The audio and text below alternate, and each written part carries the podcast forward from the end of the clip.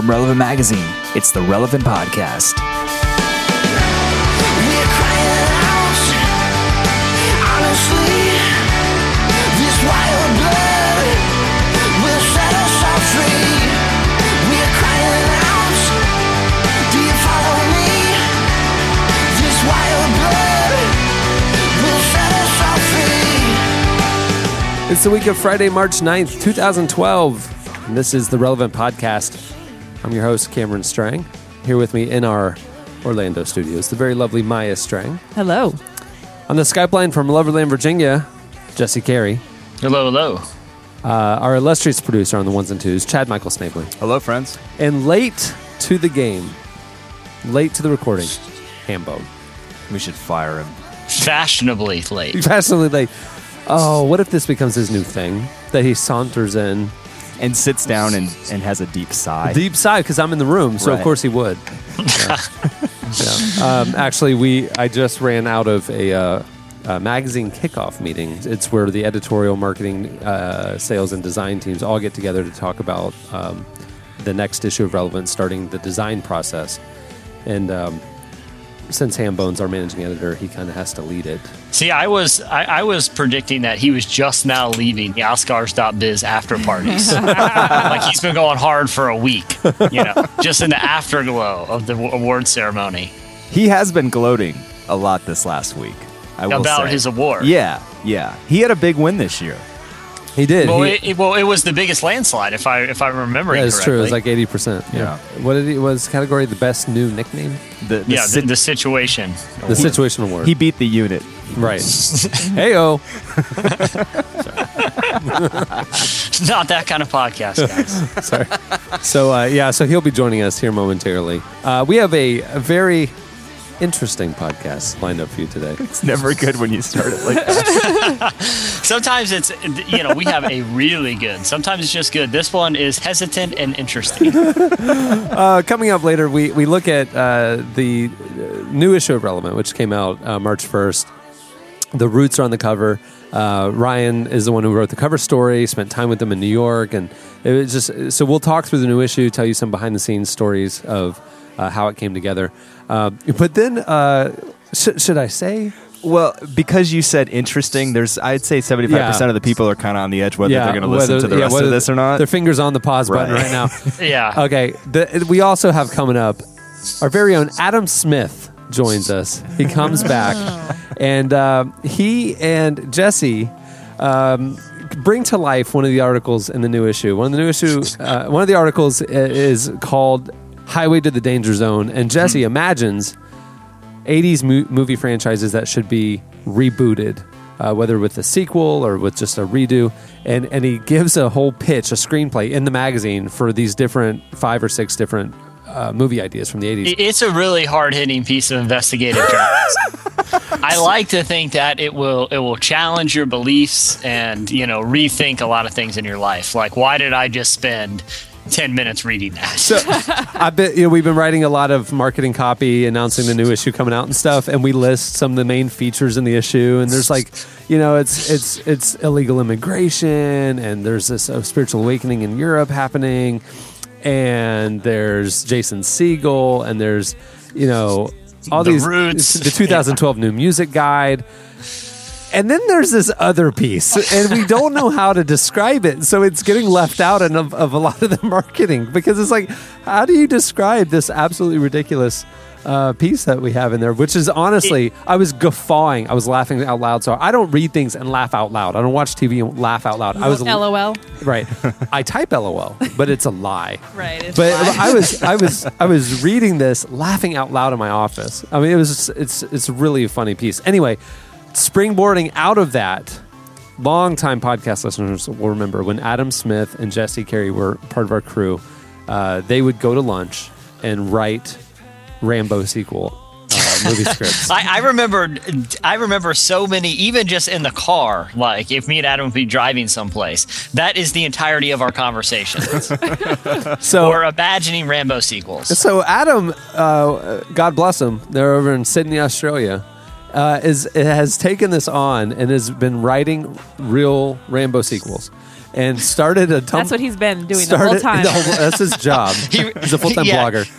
Uh, so he started a blog where he posted these. Anyway, so Adam joins us later in the podcast and and reads through his uh, Rambo movie treatment, uh, which is a springboard off of Jesse's article in the new issue. So it's really funny. You need to stay tuned. Um, and, and we have no actual guests other than Adam. Adam is our guest He this week. guest. But you Yeah. just talked a lot of people off the ledge Uh, yeah. by saying that. Yeah. By saying that Adam's coming up. Yeah, so. that's true. Be, be, because to say that segment is interesting is probably the understatement uh, of the year. Uh, I, I don't know if interesting is the best adjective to describe it, but it certainly is interesting. so so I, I talk some people off the ledge like oh adam's coming i want to listen Right. but for all the people who tune in for the quality music and thoughtful interviews Yeah. yeah, they just turned us off Yeah, they're like, oh, I wonder who this new artist Adam Smith is. he's a great economist Yeah, I was going to say they're really going to get into conservative economics today, with famed legendary economist adam smith coming up who I'm not even sure is still alive. i don't think he is who I de- I really don't think is alive. yeah Oh, Suddenly, that's so we're, we're the we're the Planet Money podcast. No, it- it's like the, you guys ever listen to the Jefferson Hour on NPR? No. we have someone reenacting like uh, Adam Smith, and we're Stop it. asking him questions. they really do that Yes, they have. Okay, there's a show on NPR. It plays on my local NPR station, but I think they record it in like North Dakota. no they So- record it in colonial williamsburg just the Loverland, Virginia people. Yeah Yeah, Like that. No, I, I do think that they they have a uh, they're funded by UVA because you know Thomas Jefferson Colonial established that that university. Uh, but but no, it's an actual radio show where the the the, I, the guy who portrays him is scholar and academic Clay Jenkinson. So Clay Jenkinson, what he does is he enters into the character of Thomas Jefferson, and people write in questions and they ask him. And he's like, he knows all about Thomas Jefferson. So he answers the questions, presuming the character of Thomas Jefferson. It's very interesting. it's kind of like that episode of the office where they had the ben franklin character come and they It- thought he was a stripper exactly like that. they thought he was a stripper well, well, what they'll do, like a lot of times people will ask him a question that is in no way relevant to the time that Thomas Jefferson actually lived, you know? And he'll go, well, as I understand that in your time, it- it's Oh. pretty, it's pretty So he's a time traveling Thomas Jefferson who knows about our time. No, I don't think he. I don't think he's time traveling, but I think he he somehow has volumes of knowledge about our time. It's never really explained. He's a Yeah. shapeshifter. He's he's he's Thomas Jefferson is dabbling in the dark arts. That's what it comes down to. which to. they do address directly uh, on the on the Jefferson Hour regularly. So uh, speaking of the dark arts, uh, by the way, welcome welcome to Hambone. He just joined us. Hey everyone. Speaking of the dark arts, I don't know how many of you guys frequent my Facebook page, but but this but Sunday night, I walk Oh. into the kitchen and Maya is playing with a broom. Not sweeping. odd. It's odd because she doesn't sweep very No. often. So I'm like, "What are you Ridiculous. doing?" I didn't even know you knew where that was. And uh, she, I will smack you later. for she that. said, "She said, have you heard about the thing and uh, the thing with the brooms?" And I'm like, "What are you talking about?" She said, on, "I was on Facebook and I saw these some people posting pictures. There's something going on. They say with the gravitational pull of the Earth right now with planetary alignments that brooms and eggs will stand on end with no support." No. It's true. So Maya was there. I walk in. She's conducting her. She got her little Mr. Wizard science set out, and she was conducting experiments with the broom. Right, jacket on. He's I, really just I a get an rogue. egg out. I'm like, bull. I get an egg out. She's sitting there playing with the broom. Completely true. We have a slanted broom that like the it's like at an angle, so it's not even like we is a straight up and down broom where, where you could like just get it balanced with the whisker, you know, the things underneath it. No, it's an angled broom. The center of balance does not, you know, would not stand upright. Anyway, got it to stand upright like for hours. I took pictures of it. People were saying like, "Yeah, okay, a still photo of a broom that you clicked right before it fell over, big deal, you know." And I'm, so I went and shot a video of it. Maya's doing the whole thing of like showing you like a magician's assistant that there's It was nothing. really good. And it, yeah, she was really good. Um, yeah, so uh, so people are now accusing us of dabbling in the dark arts, and we have an enchanted. Well, broom. clearly that's how it's that's the science behind it. i- i- a ghost or demon. You- you- did you tell them you have to summon a spirit in order for that to happen? that that you, you you also have to have a room and a Ouija board. Jesse, have you heard about this though? No, I, it's been blowing up Facebook, Yeah. and I've been very curious. I actually went to go find the only brooms I have. One is a push broom, which it did not work. That didn't work. Yeah. the, the other is a Swiffer, and that did not work. No, the handle on the Swiffer is far too ergonomical. It's like a curve. Okay, so before we get into uh, all the stuff coming up later, uh, we always kick things off with entertainment releases. New music coming out on Tuesday, March 13th, which is my birthday week. The Ting Tings with Sounds from Nowheresville. The Ting Tings. Uh, has anyone? Have you guys seen Horrible Bosses? I was just gonna say you can't think of the Ting Tings without thinking of that scene. With, with the scene with Charlie Day. Yeah, the when he's like going up and down the seat and yelling, "That's not my name," and clapping frantically. that, that may be the funniest scene in that whole oh, movie. it has to be. The Ting Tings uh, also appeared on Yo Gabba Gabba. They wrote a song about Brody's birthday. It was very good. Uh, Dave Barnes with Stories to Tell. Passion with White Flag. Uh, Ruben Studdard, oh, he's still around, with uh, Letters from Birmingham. Is he in jail? I put Yeah, I wonder what happened to him. He's just writing letters now, like Yeah. Lil Wayne did. Maybe to Clay Aiken. well, who's now who's now on the Celebrity? Celebrity Apprentice. And Oh, grew he a is? beard. What? yeah. he looks very manly. No, it is the worst. It is the worst orange fuzz beard I've ever seen in my Oh, life. sad. And our pick of the week: All Sons and Not- Daughters. Wait, it's not Ruben Studdard. I, I'm confused. you already you already said Ruben Studdard. So just pick, re-edit it, Chad. I guess. and our pick of the week: All Sons and Daughters with season one. Here's a clip. Oh,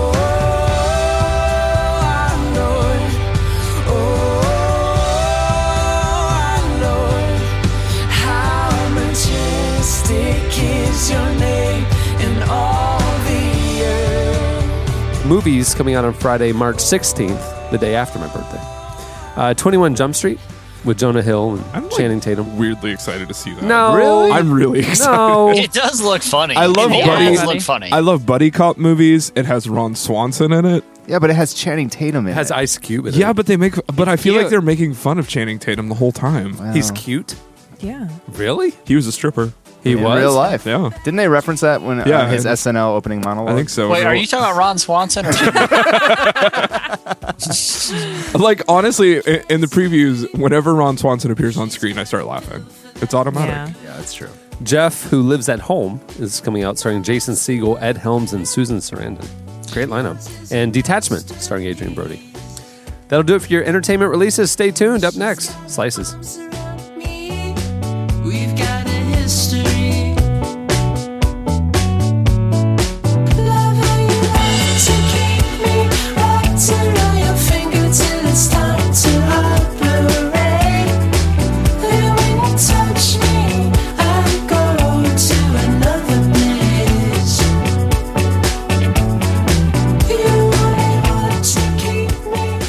This week's podcast is brought to you by the new film Holy Rollers. These pastors had a big secret. When they were not leading churches in worship, they were taking millions of dollars from casinos as a network of high stakes gamblers. Sound like an elaborate Hollywood plot? Well, it's not. This story of Christian card counters actually happened, and cameras were allowed inside this risky operation. The result is Holy Rollers, a provocative new documentary being released nationwide this March. You can watch the trailer and learn more at holyrollersthemovie.com. That's holyrollersthemovie.com. Isn't me.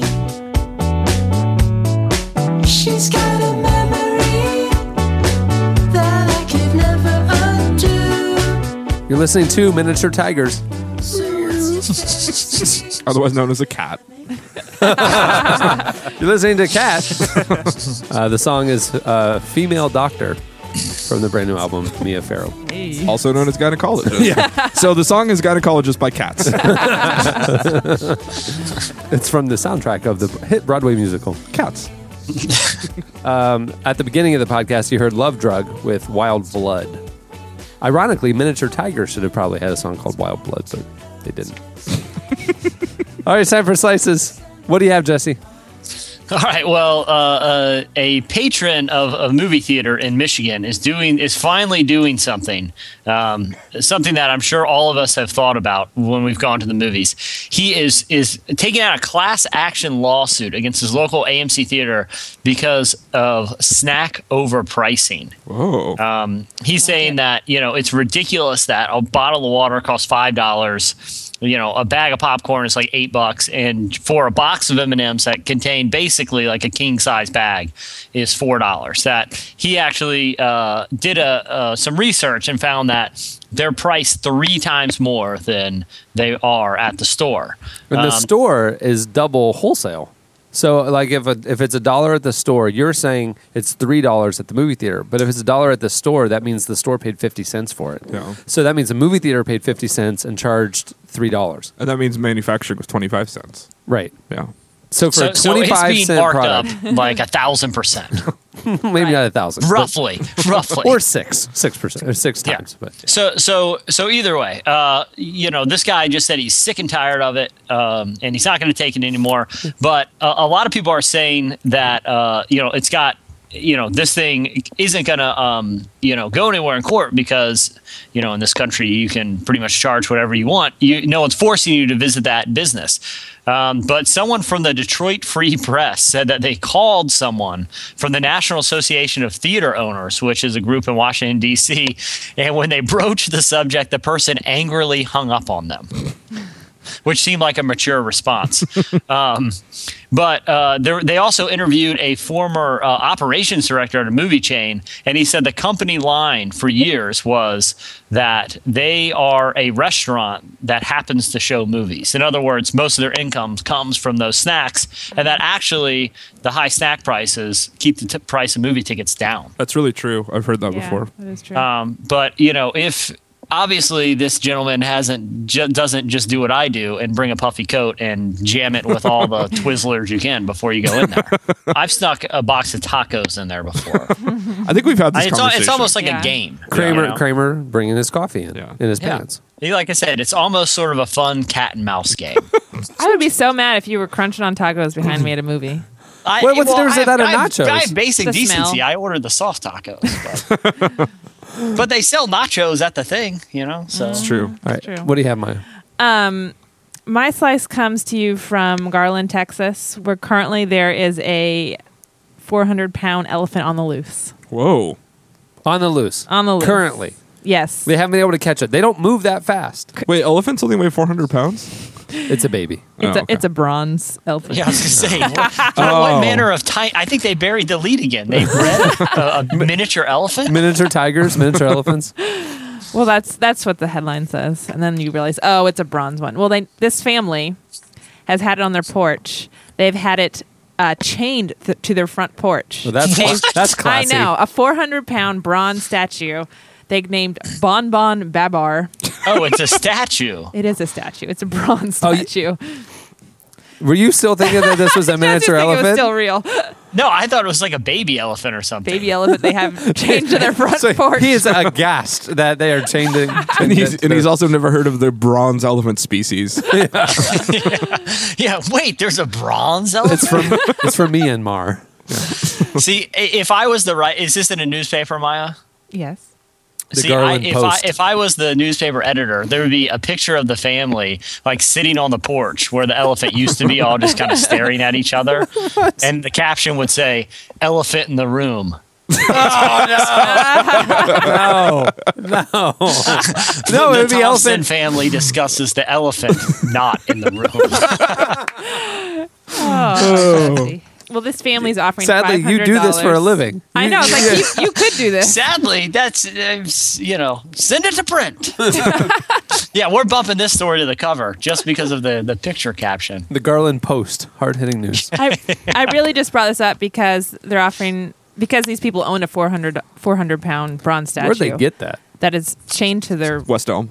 chained to their porch. It says their friends and neighbors would come by and talk and see the elephant. What? It was it was kind of a you know a landmark in their neighborhood. Well, we're Um, still talking about a statue. La- statue, right. landmark equaling eyesore. They named it right. They named it Bon Bon Babar, and I like his wife's quote. She said, "Gene doesn't get excited about a lot of things, but and he doesn't ask for this. So I really wanted to get it for him."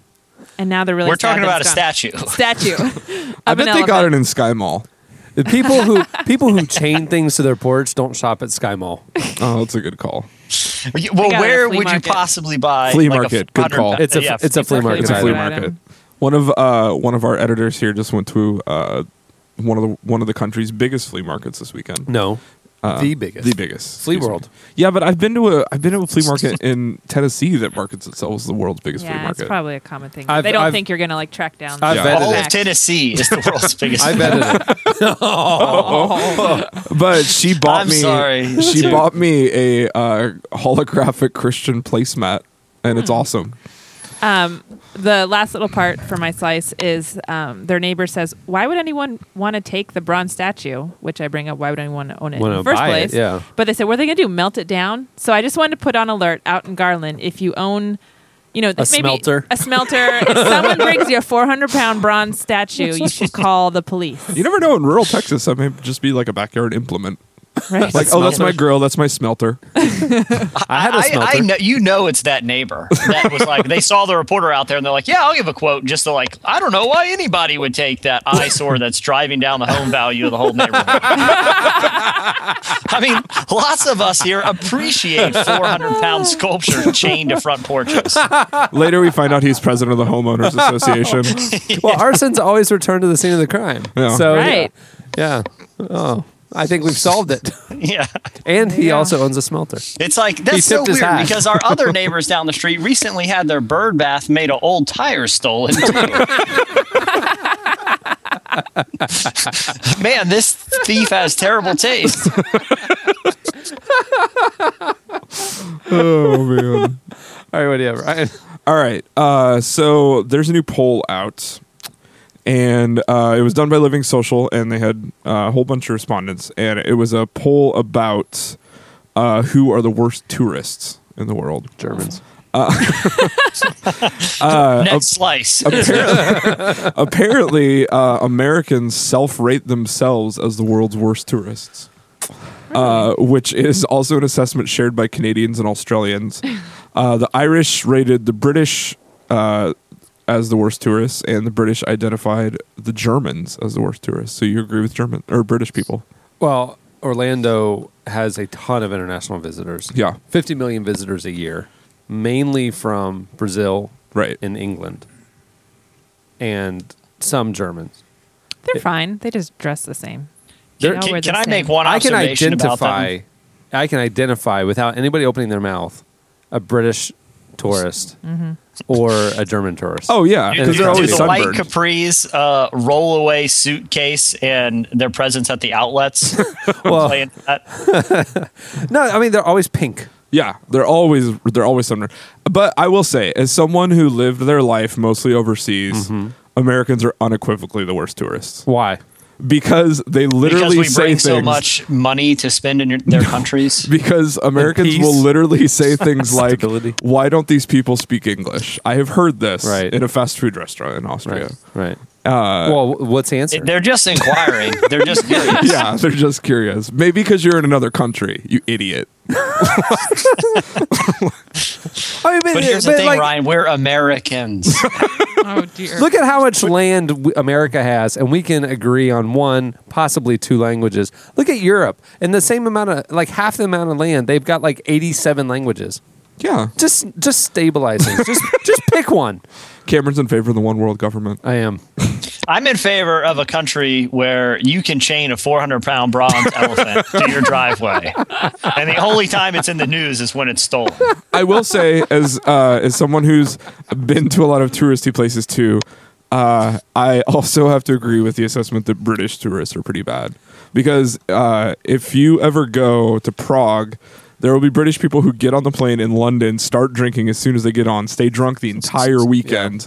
And like when I was in Prague, there were mostly drunk British people walking down the street singing soccer songs who were cross dressed. Oh, there you go. And that was the general. That's a good that Friday night right Pretty there. bad. Yeah. Yeah. We, we may ask, why isn't anyone speaking our language? At least we're not, you know, cross-dressing and and you know belligerent. So, Amer- well, the Americans are belligerent so too. Amer- okay, Americans are elitist. Well, we're not cross-dressed. Hold on, American Americans are elitist, self-centered, Mm-hmm. and and can be belligerent. Okay, you're saying British people are drunk the entire time. Yes. What are Germans?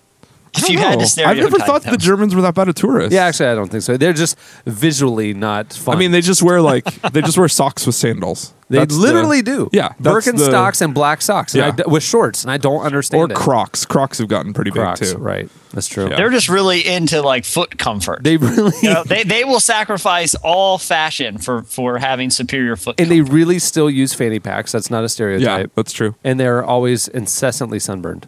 That's also true.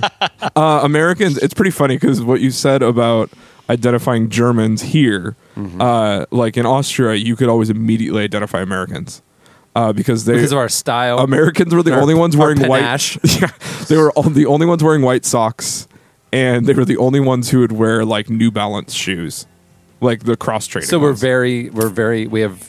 we're athletic. We're ready to athletic. run at any well slash everyone looks like they're ready to go to a Dave Matthews concert. Oh boy! All right, so that'll do it for slices. Stay tuned. Uh, the new issue of Relevant coming up next.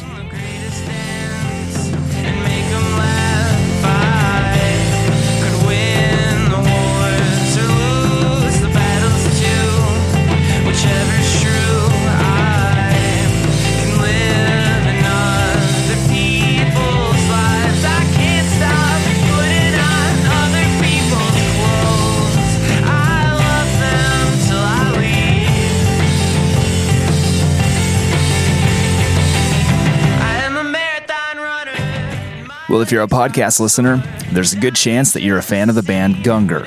Well, all week, Relevant is giving away autographed copies of Gungor's new album, Ghosts Upon the Earth, on vinyl.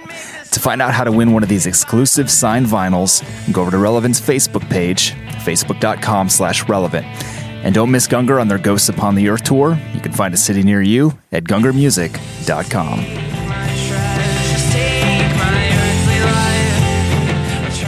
listening to Yellow Ostrich. The song is Marathon Runner. It's Roxy's theme song. Yes. And more animals.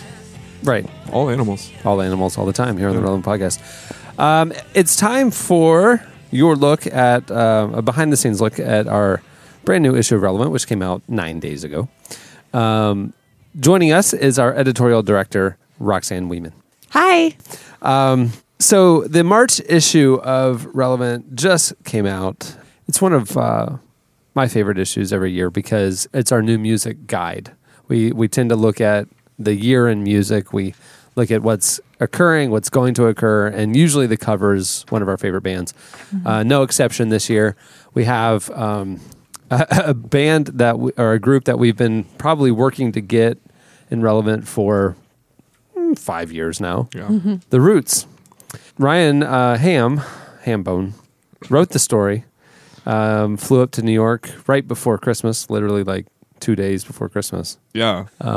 But uh, Ryan, tell us about tell us about the experience. Uh, tell us why we selected the Roots and, and and what's unique about this story and kind of what we reveal about them.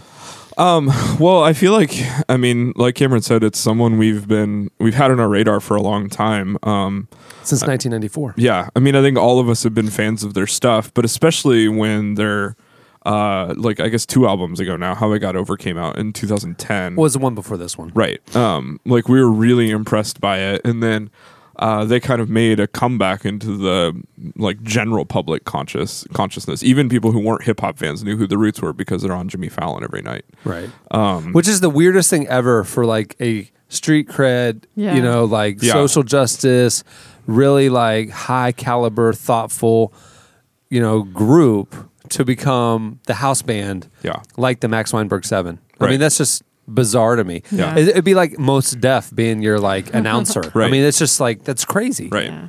They um, talk about that in the story a little bit, like yeah. how that came about. Um, and why they did it. And to why, me, it was right. a huge like cred risk. Right. You know? yeah. Right. Yeah. Well, they said that's why How I Got Over is so good is because they had to make it really, really good. Or else people would Yeah. say they're Yeah. finished. Yeah. Right. And it really, it really is. I mean, Yeah. top two, arguably top three. I think t- top two of their entire discography is that album. Uh, here's a clip of, of actually the song "How I Get Over." You wanna corner, it's too much drama. Living with the police right behind you. It's always more than a slight reminder. We living in a war zone like Rwanda. Before I go back to the Heavenly Father, pray for me if it ain't too much bother. Whatever don't break me and make me stronger. I feel like I can't take too much longer. It's too much lying and too much frying. I'm all cried out cause I grew up crying. They all got a sales pitch I ain't buying. They trying to convince me that I ain't trying. We uninspired, we unadmired.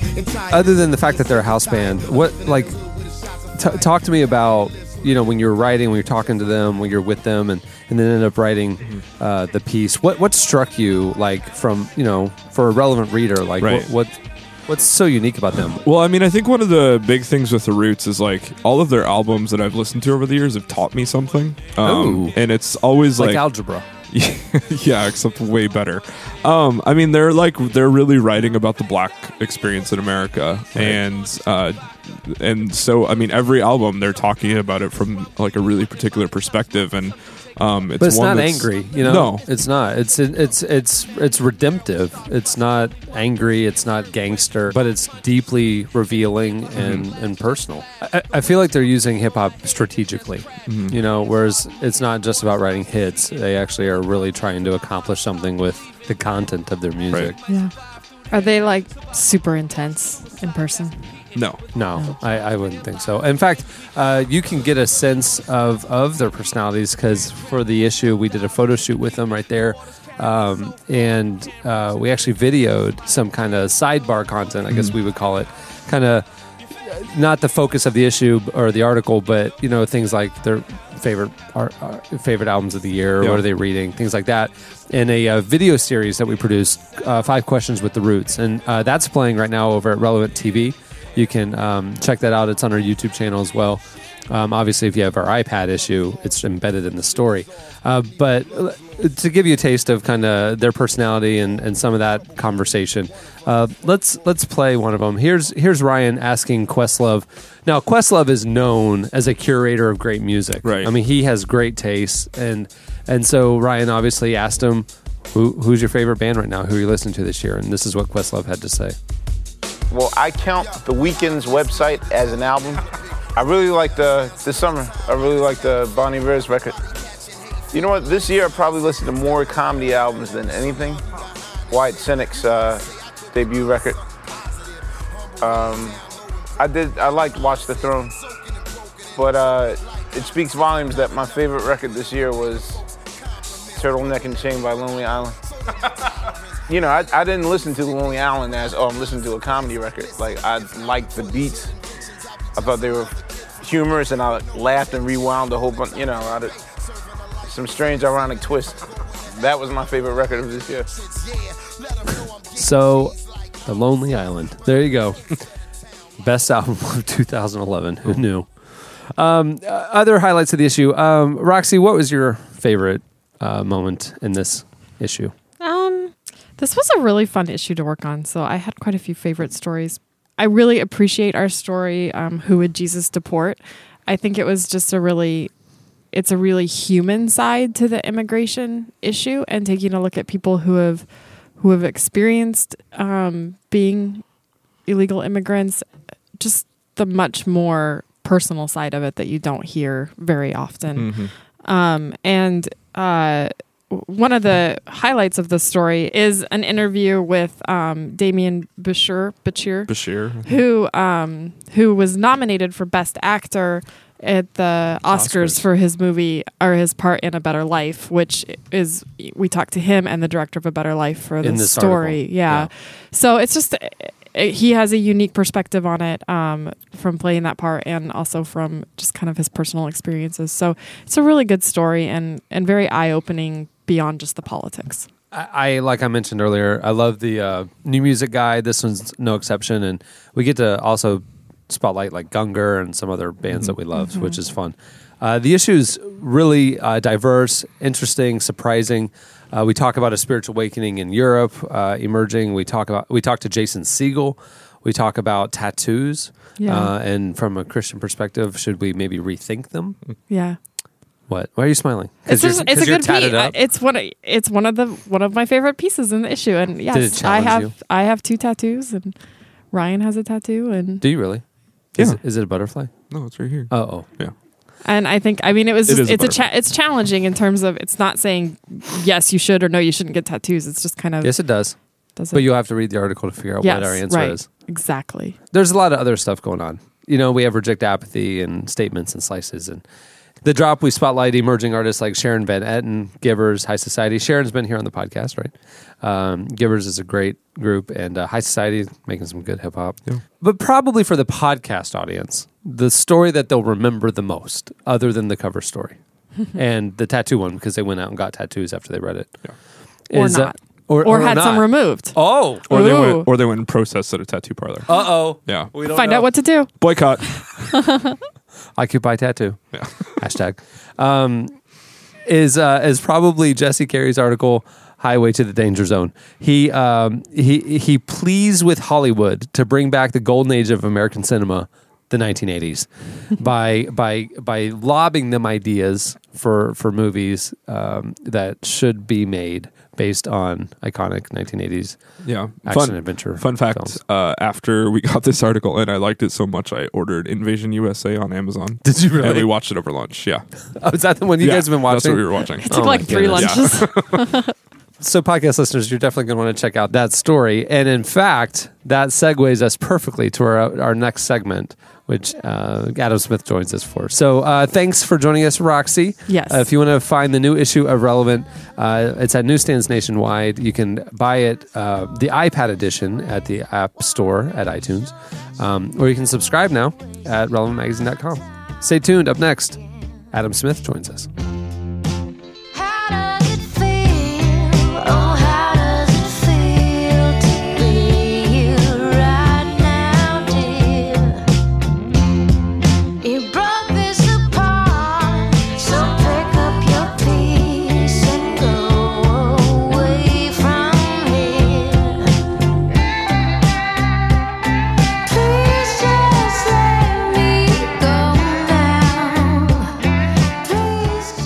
You're listening to Norah Jones. The song is Happy Pills.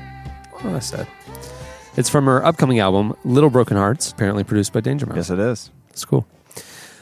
This is a very special segment for the Relevant Podcast. It's unprecedented. We are lifting up the veil behind the scenes of how Hollywood works.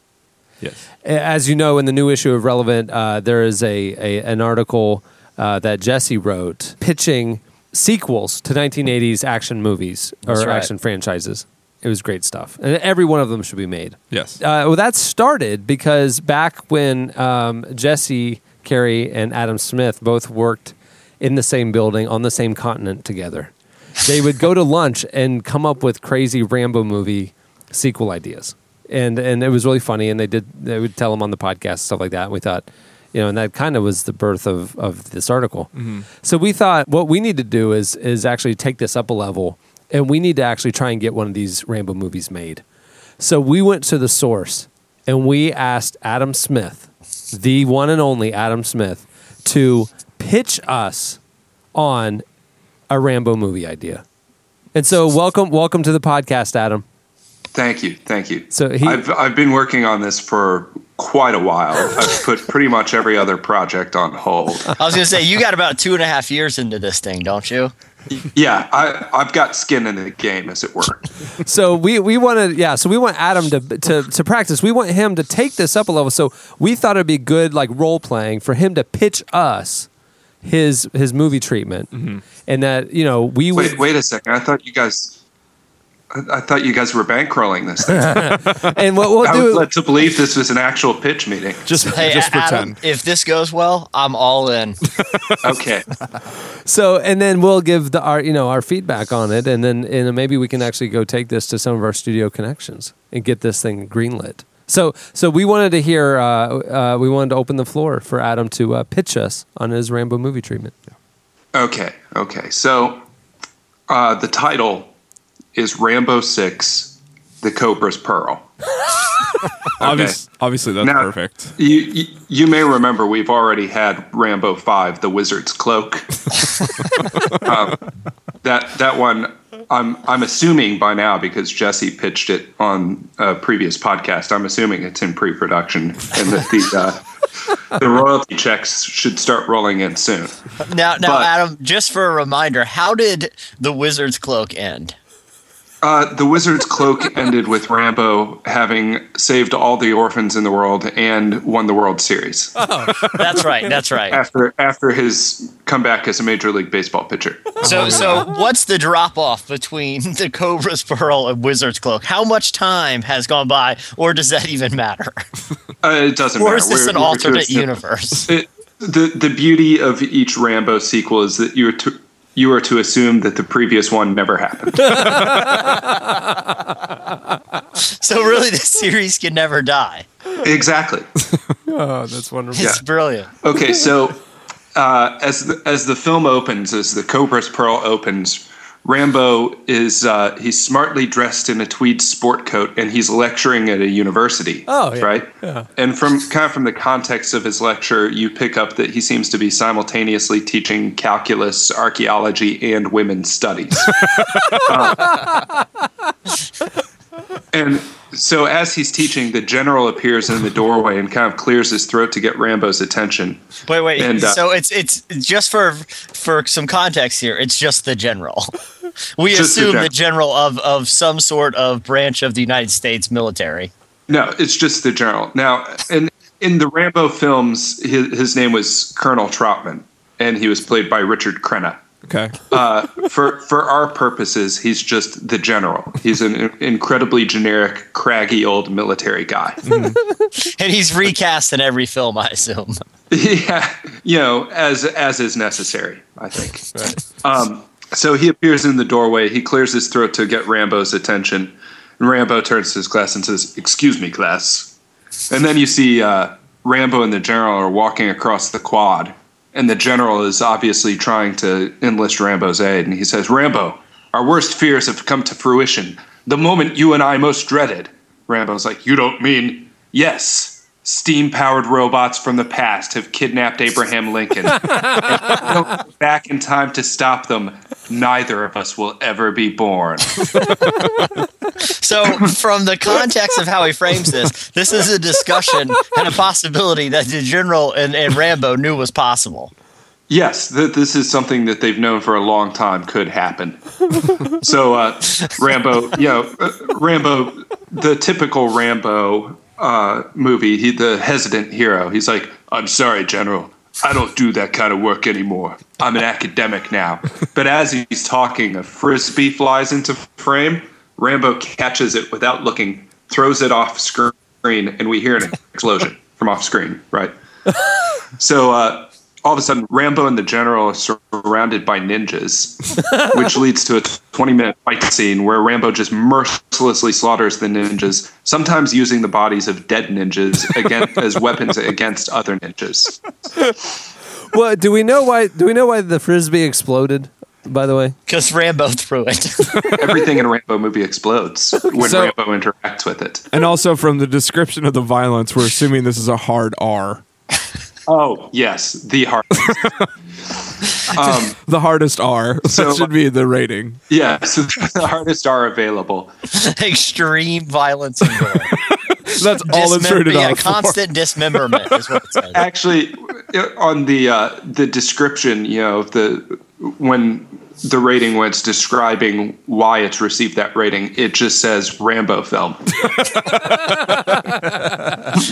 Um, so anyway rambo he kills the final ninja and he hears this kind of small cry from off screen and he turns to see a mortally wounded nine-year-old boy in a wheelchair. Who says rambo avenge me! And then melodramatically dies you know kind of lolling his tongue tongue out and rolling his eyes back in his head. And rambo cradles the corpse and says timmy he was my best pupil! And so we, we're kind of left to wonder why rambo who is clearly a university level lecturer was teaching a nine-year-old boy. Um, the general says see rambo now will you help us? Rambo replies i'm not doing this for you I'm doing it for Timmy.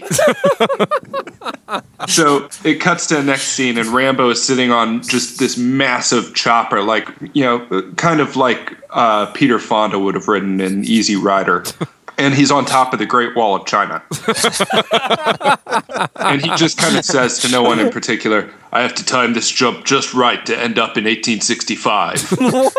so, well, I mean, he has to go back in time and save Abraham Lincoln. And obviously, the only way to do that is to uh, jump, jump- off the Great Wall of China on Yeah, a, a, a, yeah. an Easy Rider chopper. Yes, and you have to get the timing right.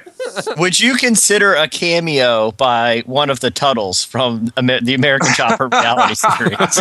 See, I think I think that that would undermine the audience's natural assumption that Rambo built that motorcycle himself. You're right. You're right. yeah, please, Jesse, leave this to the professionals. I stand corrected. I've, I've put a lot of thought into this from every conceivable angle. So, um, so, so he revs up the chopper and jumps off the wall, which explodes behind him, right? and he he lands in this dense Southeast Asian jungle, but there's a caption at the bottom of the screen that says Washington D.C. 1865. so he spends about the next 45 minutes or so just fighting militiamen of you know uh, an indeterminate Asian origin, and uh, makes, makes his way through the jungle. And it's really really important to note here that at no point do steam powered robots appear. So finally, he makes his way to a bamboo hut, and he he sneaks inside, and he finds Abraham Lincoln chained to the wall. And uh, Lincoln turns to him, you know, with just joy in his eyes, and he's like, "Rambo, thank God! Quick, emancipate me!" So uh, Rambo unchains Lincoln, and he hands him a flamethrower, and he and Lincoln then spend the next thirty minutes fighting their way back through the jungle uh, to a waiting helicopter. Do we understand why Lincoln knows Rambo? No, no, Okay. you just assume. I mean, everyone knows Rambo. I know it. also, is this foreshadowing for Lincoln's Emancipation Proclamation? Well, yeah, the you know, quick emancipate me. I think I, I think in in this world we are to assume that Lincoln is already the great emancipator, but he just works that into conversation. Oh, okay. Um, and I like to and, think- and the the motive for the for the Lincoln kidnapping again not important. No. I assume. no, well, the motive was so that Rambo and the general would never be born. Oh, I see. Now, it's never perfect explained to us how they are linked to Abraham Lincoln. That you know his, you know his kidnapping would somehow affect their. yeah, are they their- are they descendants? And then does that mean that they're related to each other? it it never tells us that. Okay. It, Um, it never tells us that. The thing that you wrote, it never Right, tells us that's that. right. Okay. Uh, it's and it's very important that it never tells us that. Uh, now, now one, another thing that it never tells us, but I like to, you know, I, I'm sure all great screenwriters kind of have uh, a bit more exposition in their mind than they actually reveal to the audience. I like to assume that Lincoln and Rambo were in a prison camp together in Nam, and maybe that's how they know each other. Well, so how did Uh, Lincoln get to the future to serve in Nam and then go back to the past? I haven't really thought that far. Okay, all right. He was em- he was emancipated from the era. maybe maybe Rambo brought another chopper with him. Okay, all right. Yeah, once So again, anyway, these are irrelevant details. yeah, yeah. We're nearing the end of the film now. Okay, so, so they're they're in the helicopter and they're being flown back to safety. And and Lincoln claps Rambo on the back. He says, "Thank you, Rambo. How can I ever repay you?" And Rambo turns to him with a smile and says, "Be best man at my wedding." so then it cuts to this wedding scene with Guns N' Roses' "November Rain" Yes. playing over it. And Rambo and Lincoln are waiting up there smiling at the altar as a woman who we have never seen before approaches in a wedding dress. Please tell me it's Right? played by Sally Field. Ooh, I, I mean, I think we could cast anyone in a great cameo here, but Sally Field would be that would be top of the wish list. um, Has she gotten back to you yet, Adam? I think I know you've been emailing her. See, I saw I- Bo Derek. Maybe. Good. Eric, all, all these people you're mentioning are getting a little long in the tooth. To Tawny be. Tawny Uh, Kitaen, I think, would be perfect. Elle Macpherson. There you Yeah. go. She'd be old. enough. There, yeah. See, that's that's perfect. All right. Um, at any rate, it's it's it's really immaterial. who it is because we've never seen her before and she doesn't have a single line. Um, so, as the minister pronounces Rambo and the anonymous woman man and wife, the camera pans to the right to show Slash, you know, standing there in a tuxedo as though he's one of the groomsmen, and he starts playing that screaming guitar solo from November Rain. Mm-hmm. Rambo and Lincoln wink at each other, then high five, and it freeze frames and fades to black. and now, it's important to note as the credits roll, and for no particular reason, it plays the blooper reel from Cannonball Run 2. the Burt Reynolds vehicle. Yes. Oh my gosh. So that's Rambo 6, The Cobra's Pearl. Oh my gosh, dude. I love And- it. And it sets up uh, Rambo 7 where he's married now. Yeah. Or Oh, his no. or his wife is killed No. immediately. Or or he has a little Rambo because he's married. Ram- see, the thing is, Rambo 7, which I've already written, Rambo 7, Night of the Were Tiger, um, there, there's absolutely no reference to the wedding having happened or that woman ever having existed. so I, I have one problem with the script. Uh, it's, it's too awesome. No, there's there's no steam powered robots. Well, yeah. And, but the, so that means the general lied to him that steam powered robots are the ones who kidnapped Rambo. But when Rambo emancip- or uh, kidnapped Lincoln, but when when Rambo went and freed him, he didn't encounter any steam powered robots. You're looking for t- far too much logic in this Rambo movie. See, I think that the assumption, what makes it a good Rambo movie, is not, you know, it's almost as though you have to assume that the screenwriter or whoever edited the film or the director or someone just forgot, you know, that they put that detail in there and thought, oh, that'd be really cool, steam powered robots. And then they didn't have the budget and they hoped the audience wouldn't notice or something like and, that. And, you and, well, well, yeah, and they had already gotten that far, and they're like, "Listen, "There's no going back now." Yeah. yeah, yeah, we, we can't edit out steam powered robots. I also think uh, the other thing that could potentially be improved uh, is that only other as thing. yeah How as, dare you? As. Abraham Lincoln and uh, Rambo are fighting their way back through the jungle. What if, as the ninjas, or were they ninjas, or just were these Just militiamen. Just militiamen. Okay. As they were sort of gathering around, if they look at each other, and then Lincoln looks back and says, "Hail to the chief," except he adds like four f bombs, and then all of a sudden Motley, and then all of a sudden, yeah, all of a sudden Mötley Crüe starts playing a version of "Hail to the Chief" that lasts for thirty minutes. No, you know what? I in that same scene, mm-hmm. the one way we could address my issue is that as they're fighting their way back through the forest, is that you can see that they're stepping like every once in a while there's like little remnants of steam powered robot scraps strewn throughout the forest floor. So like something happened. Like these militiamen already conquered the steam powered robots and See- took Lincoln to be their own. I, I think it is insanely important that the movie never even addresses the steam powered robot issue. Can, can, can I make one minor? Uh, I don't even want to call it a critique because it, as it A stands, note. it's next to perfect. It's a note. Well, and that's the thing is that you know this possibly is the most perfect movie ever written. So Yeah, I mean, it's- it's anything pretty you say much would really shoe-in. just detract from it. But Yeah. go on. Uh, first off, I would have liked to seen uh, at least one reference to a crossbow. Oh. well, that could have been in the forest when he was going through with the. yeah, I think that will happen in the forty-five minute period. Okay, so, so the crossbow is implied. Yes, I think so. Okay. We're talking Um, about I would Rambo. also like to have seen uh, a final boss battle with a supervillain Oh, like a Darth call. Vader or, or, Oh, or, or Hitler or don't- someone Don't that's behind worry, this that plot. comes in Rambo Seven: Night of the Were Tiger. Okay. Is Pol Pot the villain? Oh no, it's Rambo's greatest nemesis of all time. Draco Malfoy?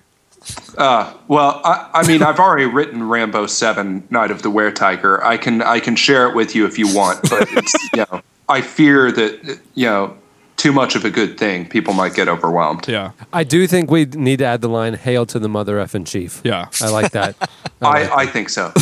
Um, It would also be good if there was some sort of uh, play on words at the wedding when Rambo is like, "Oh no, I didn't plan our honeymoon," and Lincoln leans up and he goes, "That's okay. You can have the Lincoln bedroom," and winks at him. Uh,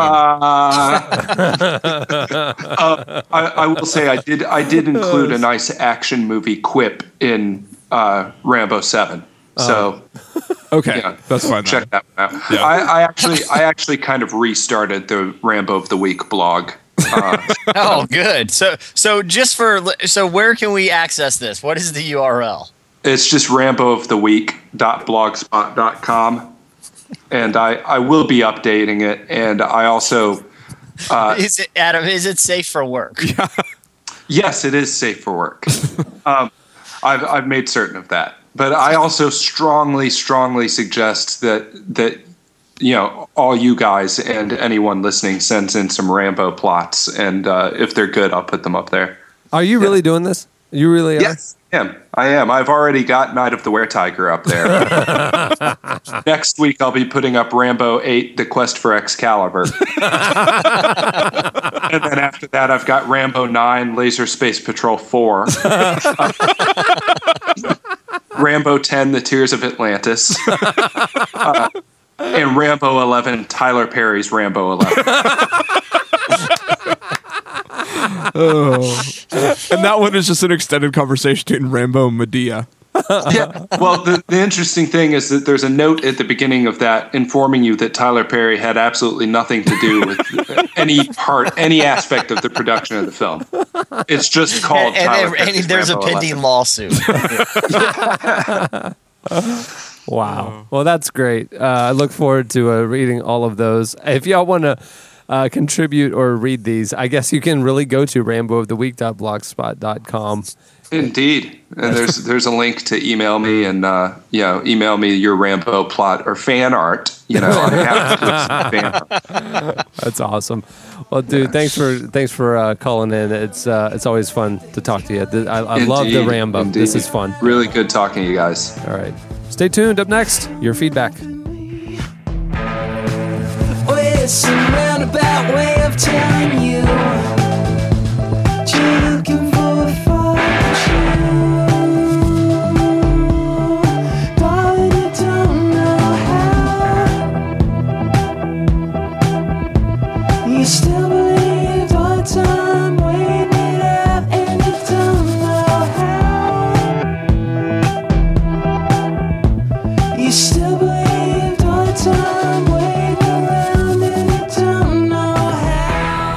Listening to White Rabbits. This is a um, animal heavy musical it's lineup. wildlife themed. Yellow music. ostrich, miniature tigers, white rabbits. We got a veritable musical zoo going on. um, the song is heavy metal. It's from their new album, Milk Famous. Okay, it's time for your feedback. Um, last week we got a little personal. Last week we we let you into our social lives here at the old Relevant HQ. Uh, next week, my birthday week. Have I mentioned that? Uh, the day after my birthday, satirist, author, friend of the podcast, Jon Acuff is going to be in town, and uh, he uh, he and I were talking. We should get together. Let's get together, and uh, we are. And so I, I put out there, uh, if you had the opportunity of spending an evening with Jon Acuff, what would you do? Because I'm looking for some ideas. So you guys went over to the podcast episode page at relevantmagazine.com, and posted some suggestions there. Here's a few of our favorites. Uh, I have to, I have to say, T Money Nine Thousand takes the cake for the weirdest comment ever posted on any website Wa- ever. Wow, that is a big, that is a big one. I mean, part of it's because he's making reference to a podcast from like a year ago. Okay. Uh, but his He- okay. he- he's OG. I'm just gonna saying. read this, and you can react appropriately. Keep in mind, this is you and Jon Acuff. I'd make sweet, sweet body wine in tubs overlooking a cliff, and I'd have the blind butlers bottle that wine for those nights down the road when I'm feeling lonely. I'd open a bottle and let the memories pour out and create a nice aroma in my mind of the night we shared, like when you pour wine into a glass and there is a nice smell. If you're wondering what he's referencing, actually somebody Speechless. put that segment on YouTube. Uh, the Cialis relevant podcast Cialis segment. Please segment. tell me they reenacted it. No, it's just one of those audio clip things. But I found it the other day. Relevant podcast Cialis Yeah. segment. So if you want to, if that makes sense, I can guarantee you there will be no tubs involved with whatever John and I Or end up body doing. wine. Again, without the con, even with the context. Even with the context, body wine is objectively gross. You've never experienced it. Clearly, clearly you've never experienced it. All I'm it. picturing is someone dumping a bottle of wine over their head and then drinking it after it collects all No. of your body soil. Wrong. It is so much more nuanced than that. There's Yeah, so- you don't have a refined enough palate. Oh, sorry. There's you to taste a hint of eucalyptus along with the body flavors. there's an immense amount of The body soaking flavors. soaking involved. Oh. You're talking about pouring like a shower. I mean, like a savage. They're soaking. Oh, okay. Soaking in the it's wine. like e- Ryan. It doesn't gross you out that they used to stomp it with bare feet. oh, that kind of grosses me out too. Well, then it I ferments. mean, when you think about it, it yeah. rots. I mean, So I, I, I'm sorry, I, I don't own a vineyard, so I don't know the nuances of the process. I'm just saying, there's there's body parts coming in contact with the wine. Jesse, I would love it if you started a vineyard. What would the name of your wine be? Oh man, I would have to give that some thought. Because it, it would. based on your previous elephant in the room statement, it would have to be an amazing name. Yeah, I, let me give it. some- I I don't want to say something just off the cuff because if I seriously want to start a vineyard, I'm going to be tied to this name. So I'd have to think about it. you need to buy some land right next to Colonial Williamsburg now. They have a winery up there. I know, that's They what I'm saying. It's- and Dave Matthews actually owns a winery up there too. I promise you, he's from Virginia. What's it- I what's have his friends wa- that ran into him at a, at his winery. What's his wine called? I'll look it up. I'm buying that for someone. I need to find that. I'm looking that up right now. Blenheim. Blenheim, yeah. Yeah, That's not Bottled and okay. It's beautiful. okay. His wi- his vineyard, sorry, is in Charlottesville, which is you know in Virginia. I found an I found an article about Dave Matthews wine, but uh, like that's not the most amazing part. Past groups that have lent their names to wines include the Rolling Stones, Iron Maiden, Kiss, Motörhead, Whitesnake, Warrant, and ACDC. I have white snake wine. Kiss wine is is the most intriguing. White snake White snake wine has to be like fortified wine. Warrant is wine. Kiss wine just like Mad Dog? It's Warrant, just- warrant wine is Merlot combined with Red Bull. yeah, I was gonna say it's it's um, a malt wine. it's a malt. And Motörhead wine is wine poured through the filters of a thousand used cigarettes. Uh, and then and, and then it's sold in a box at CVS. and you just have a straw. yeah, like a massive juice box. no, my wine. There's a hundred percent chance my wine would come in Capri Sun bags. I'd be t- my my winery would be real outside the box. literally. That, no, that's the slogan. Outside the box. Wine that's just a little outside the box. That's a slogan because it's not even a bottle. It's not in a box. It's in Capri Sun. Very hard to get the Ziploc. straw in without spilling it everywhere. Ziplocs. Extremely Probably hard. could So it's- get them manufactured. The only way that you can drink Jesse your wine is is through the little tiny tiny straws of Capri Sun pack. Yeah, that are impossible Exactly. to get. You you really get the full nose of the wine. Are there any other suggestions for something I should do with Jon Acuff next week? Oh, sorry. Uh, Nate says since my quote unquote entertaining Christian celebrities envelope needs to go a long way this month, we'd be rolling on the cheap. I, I believe that's a reference to On his Dave employment Ramsey. from Dave Ramsey. Yeah, that's great. Um, so he said that he would start by testing uh, uh, Jon Acuff with a two-hour session of the Gods Bods workout, which I have no idea what that is, but Time to it does sound very fun. It sounds like some sort of strange. It's like a uh, Christian Make P90X. Make sure you have safe search on. Anybody else? I'm still. I'm not feeling either of these. I I don't want to do body wine. I don't want to do Uh, a workout. Kyle says uh, first, uh, you could invite him over to your house for some rice and beans. Uh, then you could take him to a financial peace university class at church. And then during the drive, you could uh, play recordings of the Dave Ramsey show and say things like, I bet you can't get enough of this stuff. And can I see your money envelope? He, he carries a money envelope. and then- I You told you this. him I and did. then uh, you could cap When the I- first time I met him, I was like, I want to see your envelope, and he pulled it out. It's a little personal. Yeah. way. And then you could cap the evening off by cutting up some credit cards and yelling, "We're debt free." Will you please cut one credit card while you're with him? I have one. I, my Amex is actually about to break in half on its own You need because to I not- sat on it weird. So I could just finish it. Yeah. and then Yeah. order a new or one. have him obviously. finish it. I wonder what he would do if I pulled out like a a Chase Visa high interest rate card to pay for dinner. You should try to pull out like four cards and be like, not sure I need which to. I need to spread it over. these- Uh, sir, the bill's twenty one dollars. yeah, I know. yeah, I know. I, I'm I'm I just don't have much room Yeah. left. I'm really- Listen, I'm, yeah, we're at the end of the month here. I'm real close to limit on all of these, so just figure it out. And then as soon as he step, as soon as he steps, you you you, you know, just step away for a minute. I'll figure it out. Just come right back, and then you just look at Jon Acuff and go, "Hurry, let's get out of here." None of those are going to work. Sucker. Those are all gift cards to Cheesecake Sucker, I'm over the limit on all of them. Actually, uh, after after he and I talked, and we were talking about doing indoor skydiving and other things, I looked. There's a Magic game that night. He's a big basketball fan. That's what you're gonna So I think we're just going to go to a basketball game. Who are they playing that night? Here's the deal: they're playing the Nets.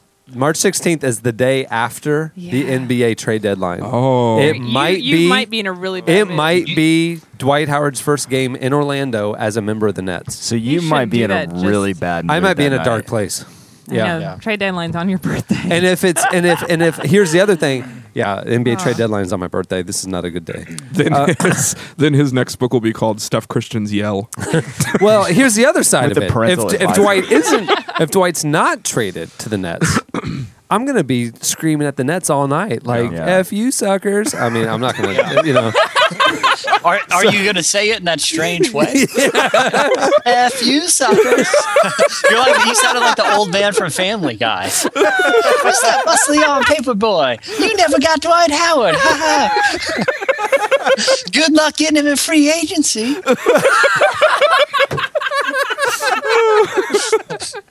and Jon Acuff is just staring at you like, I have to leave.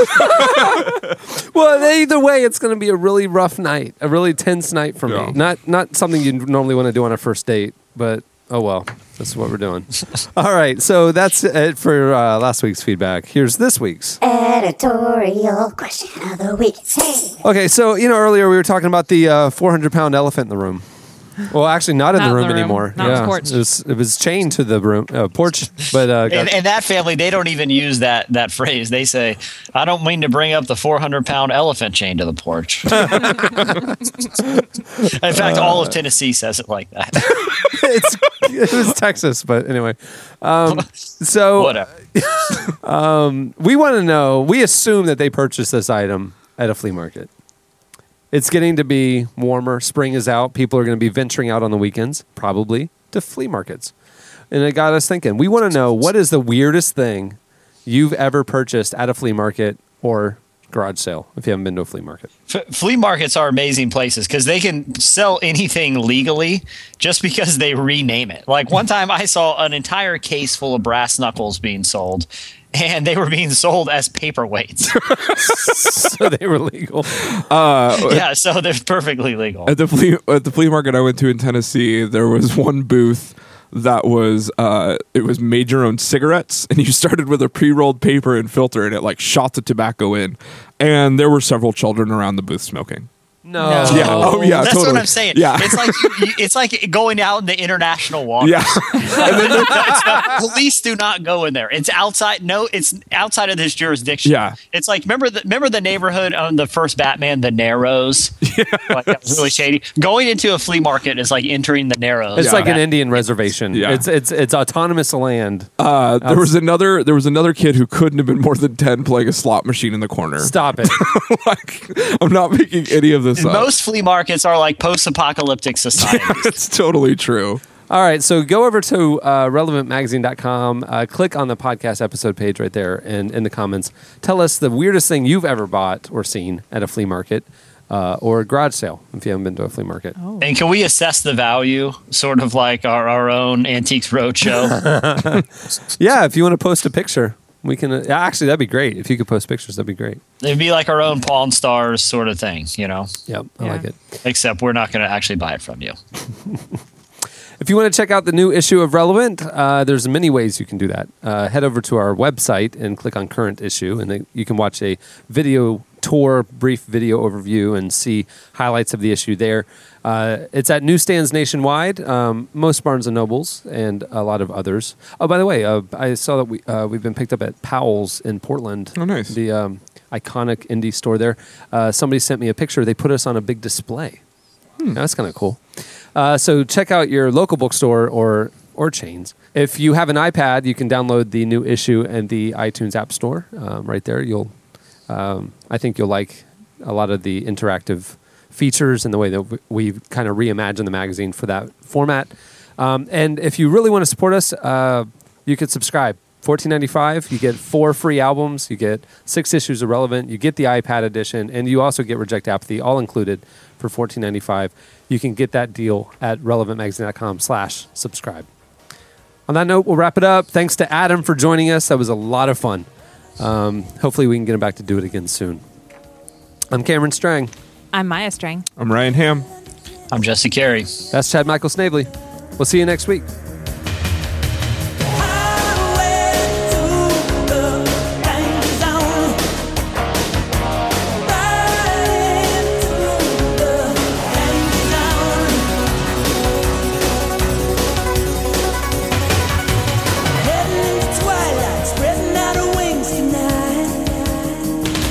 Thanks for listening to the Relevant Podcast. For more, go to relevantmagazine.com.